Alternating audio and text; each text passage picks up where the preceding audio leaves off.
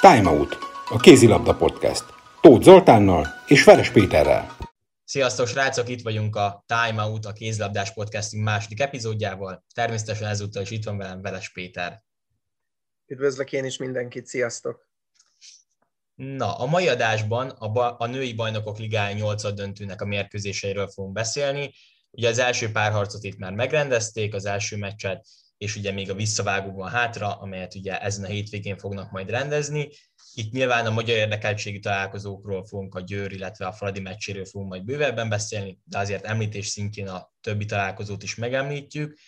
Kezdjünk is a Vipers Christian Sand Odense meccsel, ami ugye eléggé gólzáporos volt, 35-36 lett a végeredmény az első meccsnek, és ez azért egy nagyon-nagyon kiélezett párharc. Te Peti, erről mit gondolsz? A, az Odenzének van egy minimális előnye, és ugye ők voltak idegenben, szerinted meg tudják tartani ezt, és ők fognak tovább jutni? Szerintem abszolút nyílt a párharc. Amint látható, egy nagyon szoros mérkőzés zajlott Norvégiában. Én azt gondolom, hogy ahogy az eredmény is mutatja, egy nagyon kiegyenlített párharcról van szó. Talán az egyike azoknak, amely, amelynél nem lehetett egyértelműen megállapítani előre a továbbjutót, és itt az eredmény igazolja is, hogy abszolút nem dölt el egy mérkőzés után a párharc. Ha három-négy gól lenne a csapatok között, akkor arra is azt mondanám, hogy abszolút ledolgozható, így, hogy egy gól nyert a Dán csapat, így azt gondolom, hogy ez, ez abszolút egy, tényleg egy minimális, a legminimálisabb előny.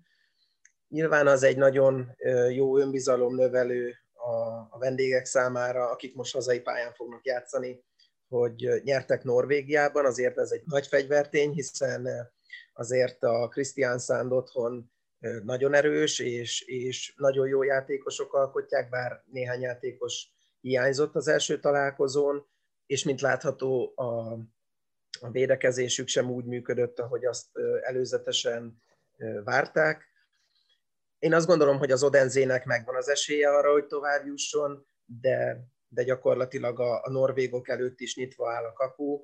Nyilvánvalóan nagyon sok múlik azon, hogy a második mérkőzésen melyik csapat védekezése áll jobban össze, hol lesz jobb a kapus teljesítmény. Itt látható azért egy 70 gól fölötti női mérkőzés az nem egy megszokott történet, még a bajnokok ligájában sem.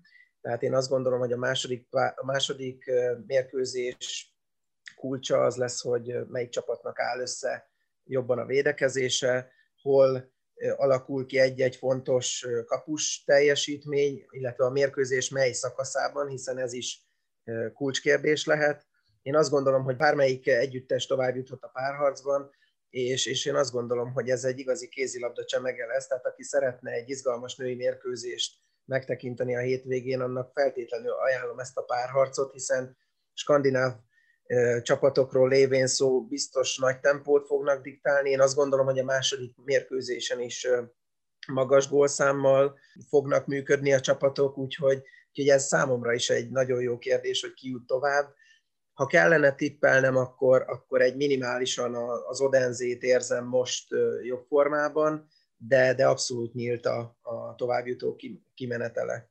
Igen, igen, egyébként én is osztom a véleményedet, én is talán inkább az Odenzére mernék fogadni, de nyilván ez, ez az egyik legszorosabb párharc, és ahogy te is említetted, azért ez a 35-36, ez nagyon nem szokványos eredmény, és ez tényleg rengeteg gól. Hát a védekezésen kell mind a két csapatnak javítani, aztán meglátjuk, hogy melyiknek sikerül többet, és akkor jó eséllyel az a csapat fog majd tovább jutni. A következő mérkőzés, amit így említsünk meg, az az SBR Brest Bretagne találkozó, eh, ahol ugye 27-33 lett a végeredmény, tehát ugye a, a franciák nyertek. 6 gól a különbség, azért eh, nem ledolgozhatatlan, de, de eléggé esélyes, hogy ezt a franciák most már behúzzák. Te mit gondolsz? Abszolút egyetértek, én is azt gondolom, hogy a Brest esélyeshez méltóan be fogja húzni a második találkozót is. Ugye nagyon sokáig egyébként kiegyenlített küzdelem folyt, tehát nagyjából a 45. percig az Esbjerg is abszolút partner volt a párharcban, és, és ott megtört valami a második félidőben, egy kicsit elfáradtak talán, azért elég szűk rotációval dolgoznak a dánok. Addig egész jól működött a, a belső hármasuk, de a végére, a végére azért a Brest hosszabb padja és a klasszisok azért hozták a, a jó teljesítményt, gondolok itt elsősorban Anagrossra vagy, vagy Isabel Guldenre, míg a másik oldalon azért a végjátékban elég sok hibát vétettek a, a dánok. Igazából a pekhjük az az a penáiknak, hogy a végére alakult ki a legnagyobb különbség, tehát pont a mérkőzés utolsó fázisában, utolsó szakaszában nyílt ki úgy az olló a franciák javára, hogy, hogy ki tudták alakítani a legnagyobb különbséget. Nem mondom, hogy lehetetlen a, a dánoknak a dolga, de, de én azt gondolom, hogy a franciák jó eséllyel tovább jutnak ezen a találkozón. Én sem látok itt igazából túl sok esélyt a meglepetésre, aztán persze majd meglátjuk. A Podravka Vegeta a Rostovval játszott, az pedig 20-29 lett az a találkozó, 9 góllal győzött a Rostov, esélyeshez méltón hozták a meccsüket. Túl sok esélye szerintem nincsen a Podravka Vegetának visszajönni. Te mit gondolsz erről? Itt, a, itt én, én ugyanezt gondolom, gyakorlatilag hasonló ö, képet tudnék lefesteni erről az összecsapásról is, mint a, az Esbjerg Brest mérkőzéssel kapcsolatban. Itt annyi különbség, hogy ja, az oroszok már az első félidőben nagyon magabiztosan elhúztak, hét góllal vezettek a félidőben. Én azt gondolom, hogy ők egy nagyon szervezett, nagyon jól összerakott gárda, igazából nem egy-két húzóember alkotja a csapatot, hanem, hanem nagyon szépen eloszlanak a gólok, tudja is forgatni az edző az oroszokat, tehát én azt gondolom, hogy valóban eldőlt a párharc. A Podravka egyébként sem tartozik az, a top csapatok közé, az élcsapatok közé a női BL-ben, úgyhogy én azt gondolom, hogy ennél nagyobb különbség is kialakulhatott volna az összecsapáson. Oroszországban, hogyha komolyan veszi a Rostov a mérkőzést, akkor én azt gondolom, hogy ennél nagyobb különbség is kialakulhat a két csapat között. A horvátoknak ennyi volt szerintem a, a bajnokok ligája menetelés az oroszok pedig mm, én azt gondolom, hogy egészen a Final Fourig biztosan menetelnek, utána pedig majd meglátjuk, hogy, hogy milyen helyezéssel végeznek, reméljük csak a, a második helyen végeznek legjobb esetben, mert az azt jelenteni, hogy akkor egy magyar csapat nyerné a reményeink szerint a, a Final Four-t. Igen, igen, hát ahogy te is említetted, azért a Rostov a akár a végső győzelemre is komoly eséllyel pályázik, szóval abszolút nem meglepetés, hogy, hogy ezt a meccset ilyen simán hozták, és jó eséllyel tovább juthatnak. És akkor volt ugye itt egy román párharcunk is, a Ramniku Válcsá és a Cseszeme Bukarest találkozója, amely ugye 33-24-re a Cseszeme Bukarest győzött. Ez is azért mondhatni papírforma. Mi erről meccsről a véleményed? Szerinted lehet-e még esélye a Ramniku Válcsának? Igen, élőben, élőben néztem a találkozót, elég hullámzó összecsapást láthattunk. Nem gondolom, hogy egy színvonalas összecsapás volt, viszont nagy küzdelem zajlott a pályán. Vezetett a Bölcse, aztán a, a Cseszeme vette át a vezetést, ugye, ha minimálisan is, de vezettek fél időben. Én azt gondolom, hogy a, a Bölcse a, elfáradt a végére, gyakorlatilag az SBR-hez hasonlóan a második félidő közepétől semmilyen jó megoldásuk nem, nem zajlott a pályán, nagyon sok technikai hibájuk volt, rontott lövésük, illetve én azt gondolom, hogy van ez a jól ismert közhely a kézilabdában is, hogy mindenki annyit játszik, amennyit engednek neki. Én azt gondolom, hogy a második félidőben a Cseszeme Neágu, Lazovics vezetésével, illetve a két szélső góljaival, a Dembele és a Martin góljaival elhúztak, és, és nem engedtek többet a Bölcsának, összeállt a védekezése a Cseszemének, és, és ahogyan az Esbjergnél beszéltünk arról, hogy a végén alakult ki a legnagyobb különbség, a Bölcsa teljesen összeomlott a végére, és nagyon leolvadtak. Pehjükre én azt gondolom, hogy ez a kilenc gól, ez, ez, ez, ez behozhatatlan, tehát láttunk már olyan dolgot, vagy olyan eseményt a női kézilabdában, hogy váratlan fordulatok történtek, és akár egy meccsen belül megfordult az esélyes kimenetele, vagy akár a végső győztes kimenetele. Nem hiszem, hogy ez fog történni, illetve hát ahhoz már kell a Bukarest is, hogy ez történjen. Mm, úgyhogy én azt gondolom, hogy a román párharcból a fővárosiak kerülnek ki győztesen. Igen, és azért mondhatjuk azt, hogy ez azért várható is volt talán, nem? Igen, én azt gondolom, hogy, hogy bár a román bajnokságban azért szorongatják egymást a csapatok, tehát ott régen alakult ki ilyen nagy különbség a két csapat meccsein, de most gyakorlatilag ez a párharc eldőlt. A román bajnokság a szorosabb, mint ahogy a bajnokok ligájában ez az eredmény mutatja. Igen, igen. Na akkor nézzünk még egy, egy pár harcot, ami nem magyar érdekeltségű, ez pedig az RK Krim CSK Moszkva mérkőzés volt. Ezt ugye 25-20-ra nyerték a szlovénok. 5 gól, nem behozhatatlan, de azért itt sem a CSK mellett vannak az esélyek. Mit gondolsz, Peti?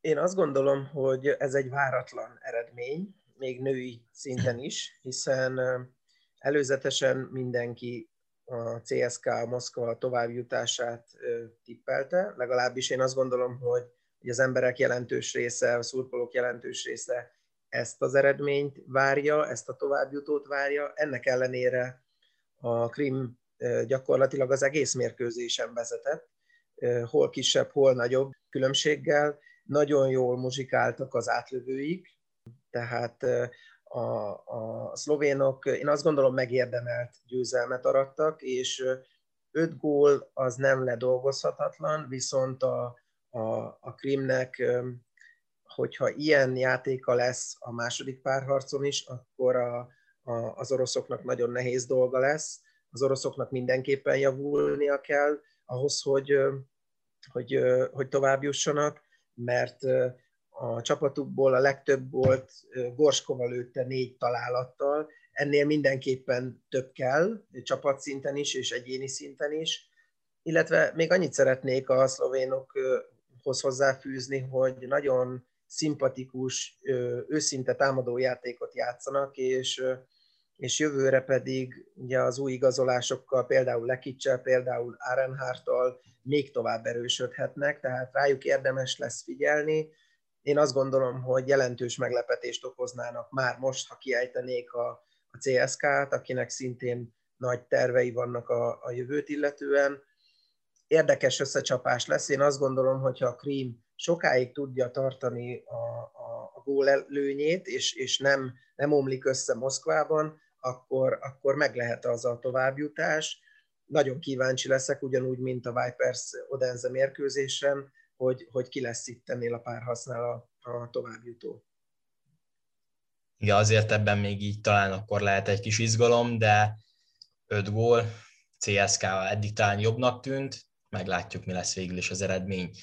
És akkor térjünk át a magyar érdekeltségű találkozókra. A Győri Eto ugye Németországban a Bietigheim ellen játszott, és 37-20-ra győzött, ezzel gyakorlatilag eldöntötte a továbbítás kérdését.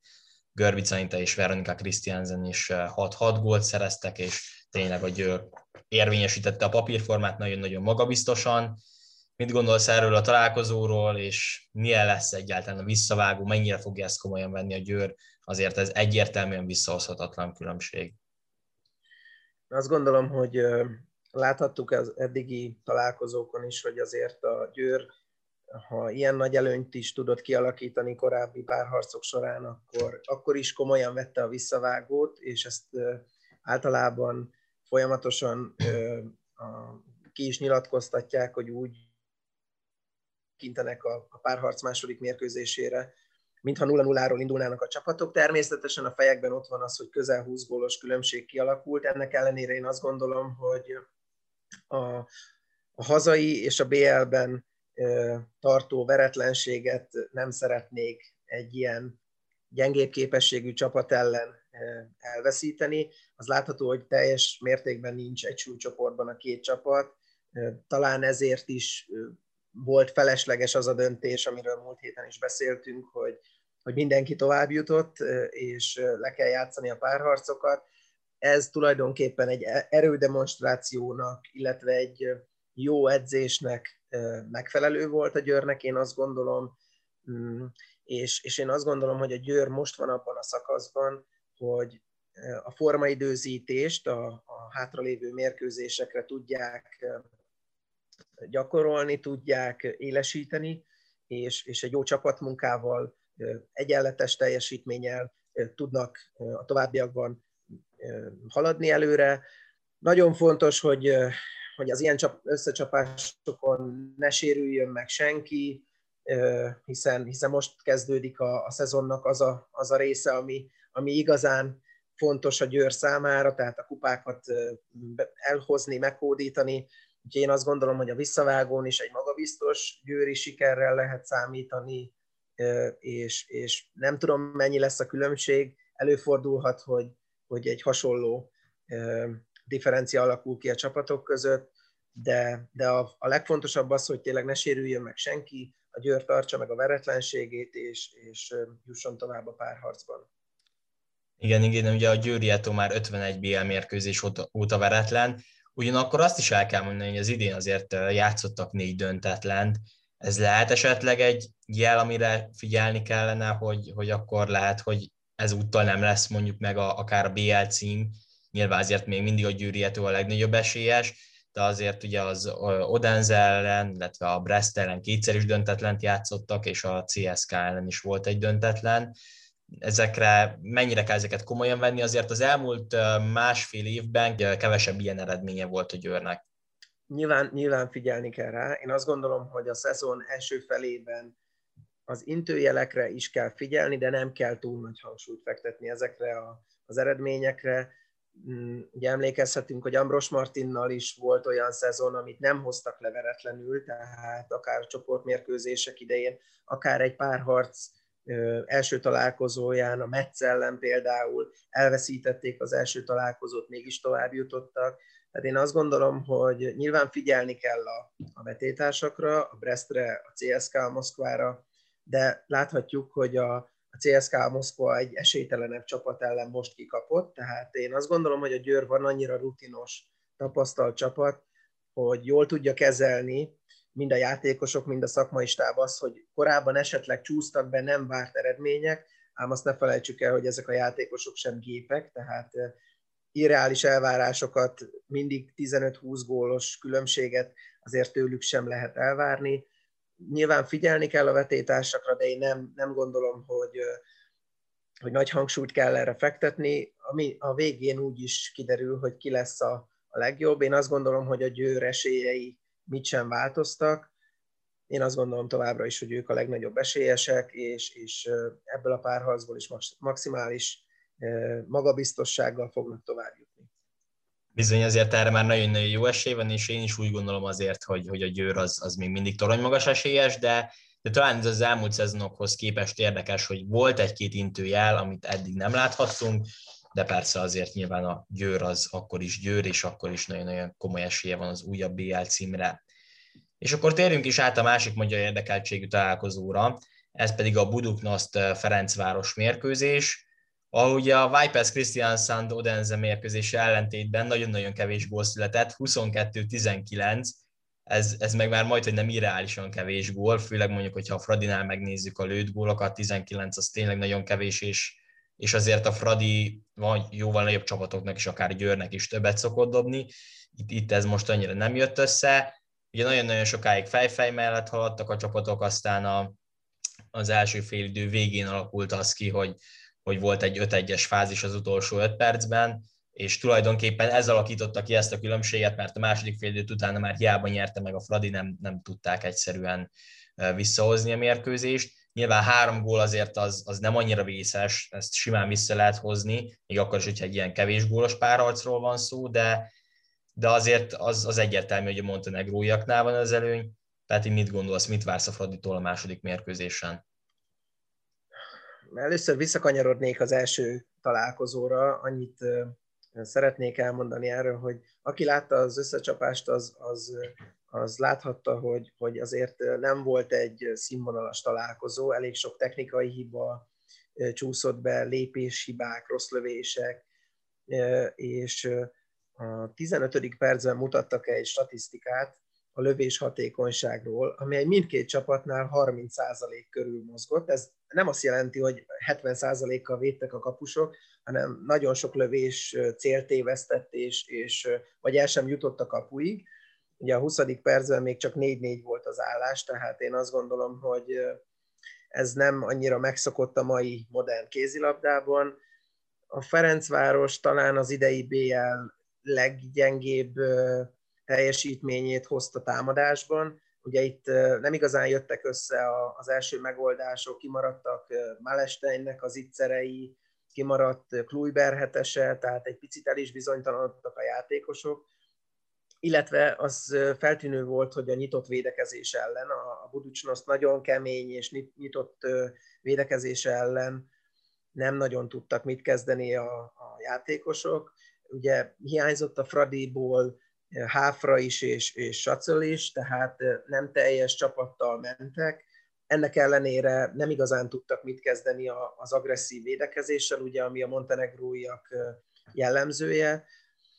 Valóban megnyerték a második félidőt, de, de kulcs momentumokban hibáztak, és, és igazából az az átütő erő nem jött a, az egész mérkőzésen, amit, amit vártunk, tehát annak ellenére sem, hogy Bíró Blanka abszolút kiemelkedően védett, és zicsereket fogott a kapuban, ami nagyon biztató. Azért a, a párharc második találkozóján, ugye Janurik Kinga az utóbbi hetekben, amikor Bíró Blanka nem játszott, akkor, akkor kiválóan pótolta a válogatott kapusát, és, és azt gondolom, hogy a Fradinak valóban megvan minden esélye, de, de az biztos, hogy ennél, ennél jóval több kell, fel kell gyorsulni támadásban, védekezésben sokkal agresszívebbnek kell lenni, jó kezdéssel, magabiztos játékkal elvegyék a montenegróiak harci kedvét, mert ha ők belelkesednek, akkor, akkor ismerjük a mentalitásukat, akkor ők, akkor ők nagyon könnyen elhiszik magukról azt, hogy meg lesz a, a továbbjutás.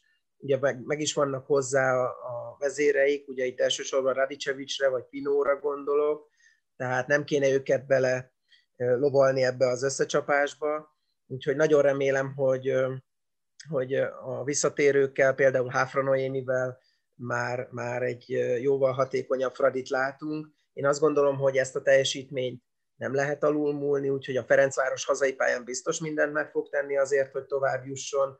Nagyon kíváncsi vagyok, hogy, hogy, hogy már a mérkőzés elején vissza tudnak jönni a, a párharcba, vagy, vagy ez későbbiekben őrlik fel a, a montenegróiakat. Nagyon remélem, hogy, hogy mi hamarabb kialakul a, a különbség, és, és megtörik már a mérkőzés elején a, a vendégeket, úgyhogy kíváncsian várom ezt az összecsapást. Jó mérkőzés lesz, reméljük.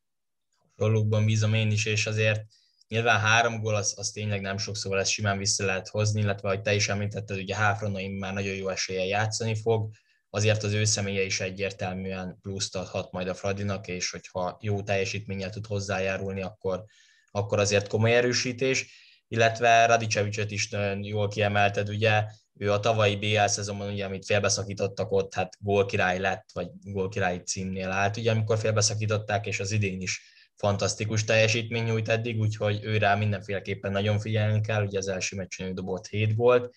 Szóval azért egyáltalán nem rossz csapat ez a montenegrói, de azért nagyon bízunk benne, hogy a, a Fradi tud, tud majd győzni és, és továbbjutni.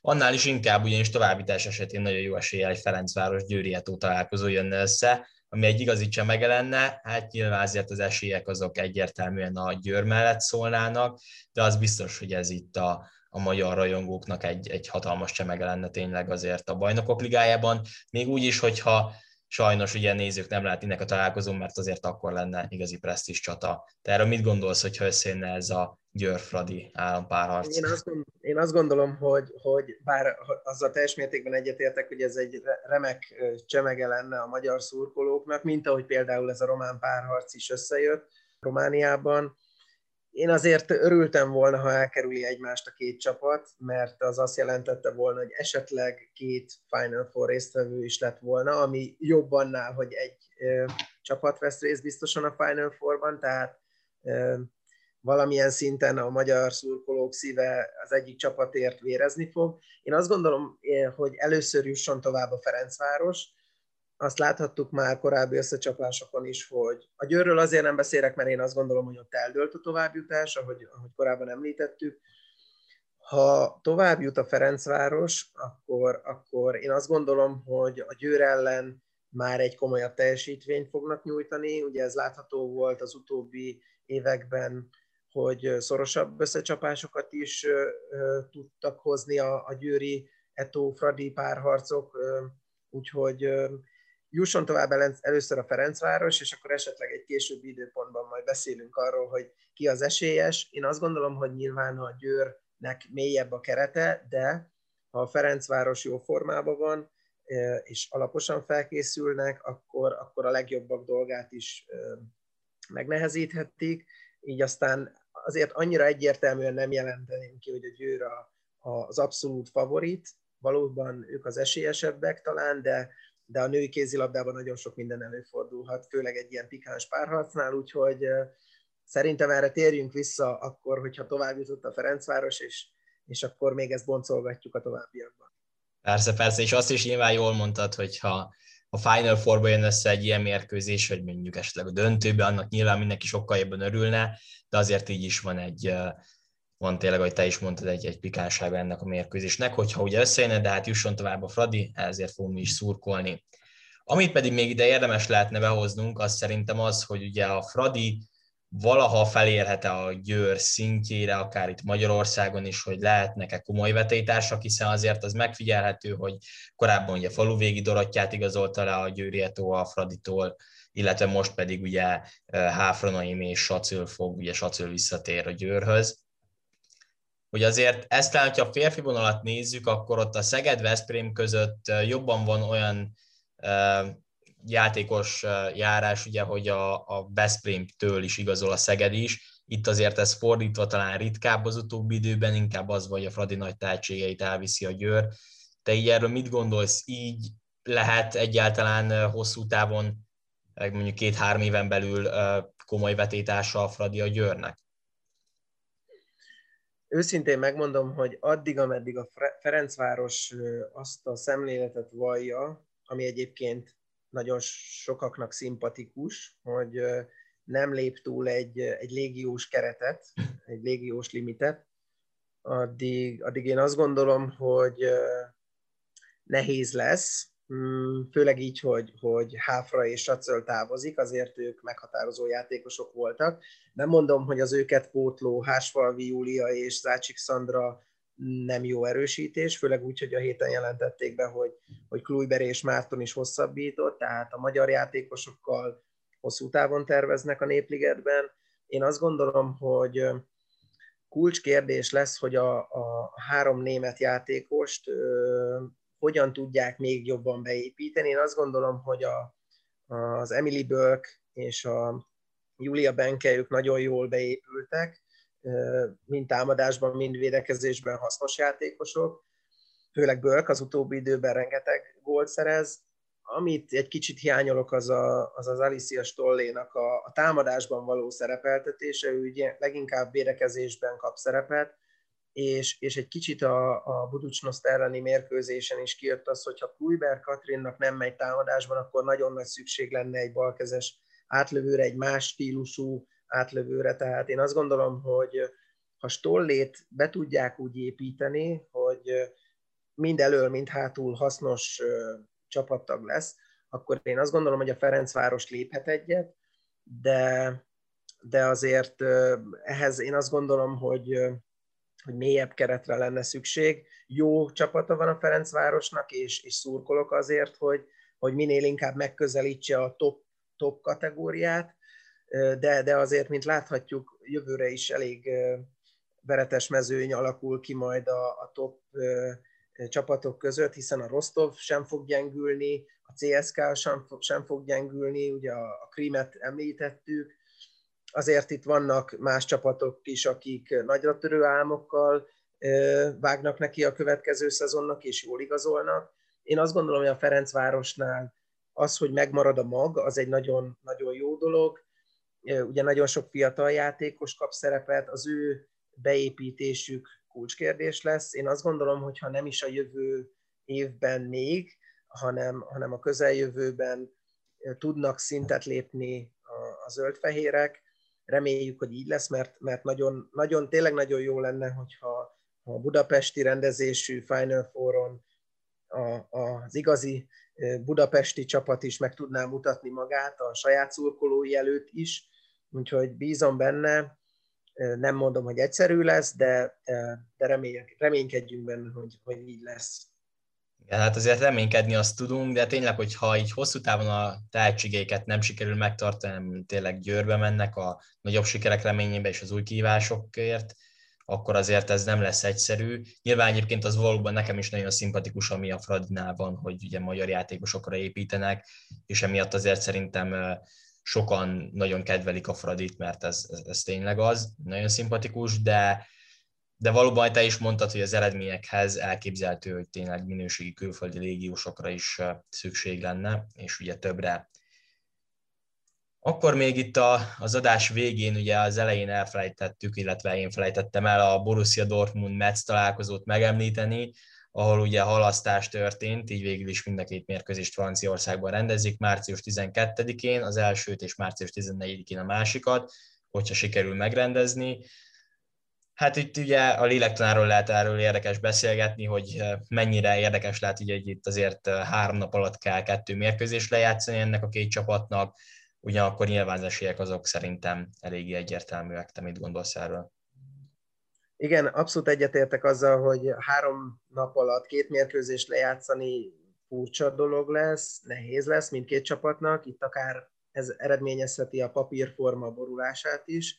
Én azt gondolom, hogy a, a Metsz az esélyesebb, de, de ez a sajátossága a lebonyolításnak, hogy három nap alatt két mérkőzést játszanak a csapatok, azért ez nem túl játékosbarát, így, így előfordulhatnak meglepetések. Én a meccet várom a továbbjutó csapatként a negyed döntőbe, de bármi előfordulhat. A Dortmund azért volt, amikor mm, az oroszlán körmeit megmutatta, előfordulhat, hogy, hogy egy ilyen most vagy soha érzéssel mennek ki, és, és meglepik a franciákat, mert azért a Metz nem egy világverő csapat, tehát elképzelhető, hogy, hogy elkapják őket. Úgyhogy kíváncsian várom. Az első összecsapás pénteken játszák, ahogy említetted. Én azt gondolom, hogy ha ott nagy különbség nem alakul ki, akkor egy szoros visszavágót láthatunk vasárnap. Pontosan azért a Metz a favorit, ugyanakkor azért még az is egyértelműen mellettük szól, hogy azért Franciaországban rendezik mind a két találkozót, tehát ez azért a Dortmundnak nehézség lehet. Meglátjuk, hogy esetleg tudnak-e meglepetést okozni. És akkor nyilván a magyar csapatoknak pedig nagyon szurkolni fogunk, elsősorban talán a Fradinak kell, hiszen ott azért eh, nem nyerésre áll a Fradi három gólos hátrány, de reméljük, hogy ledolgozzák.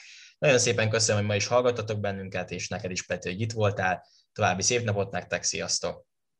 Sziasztok!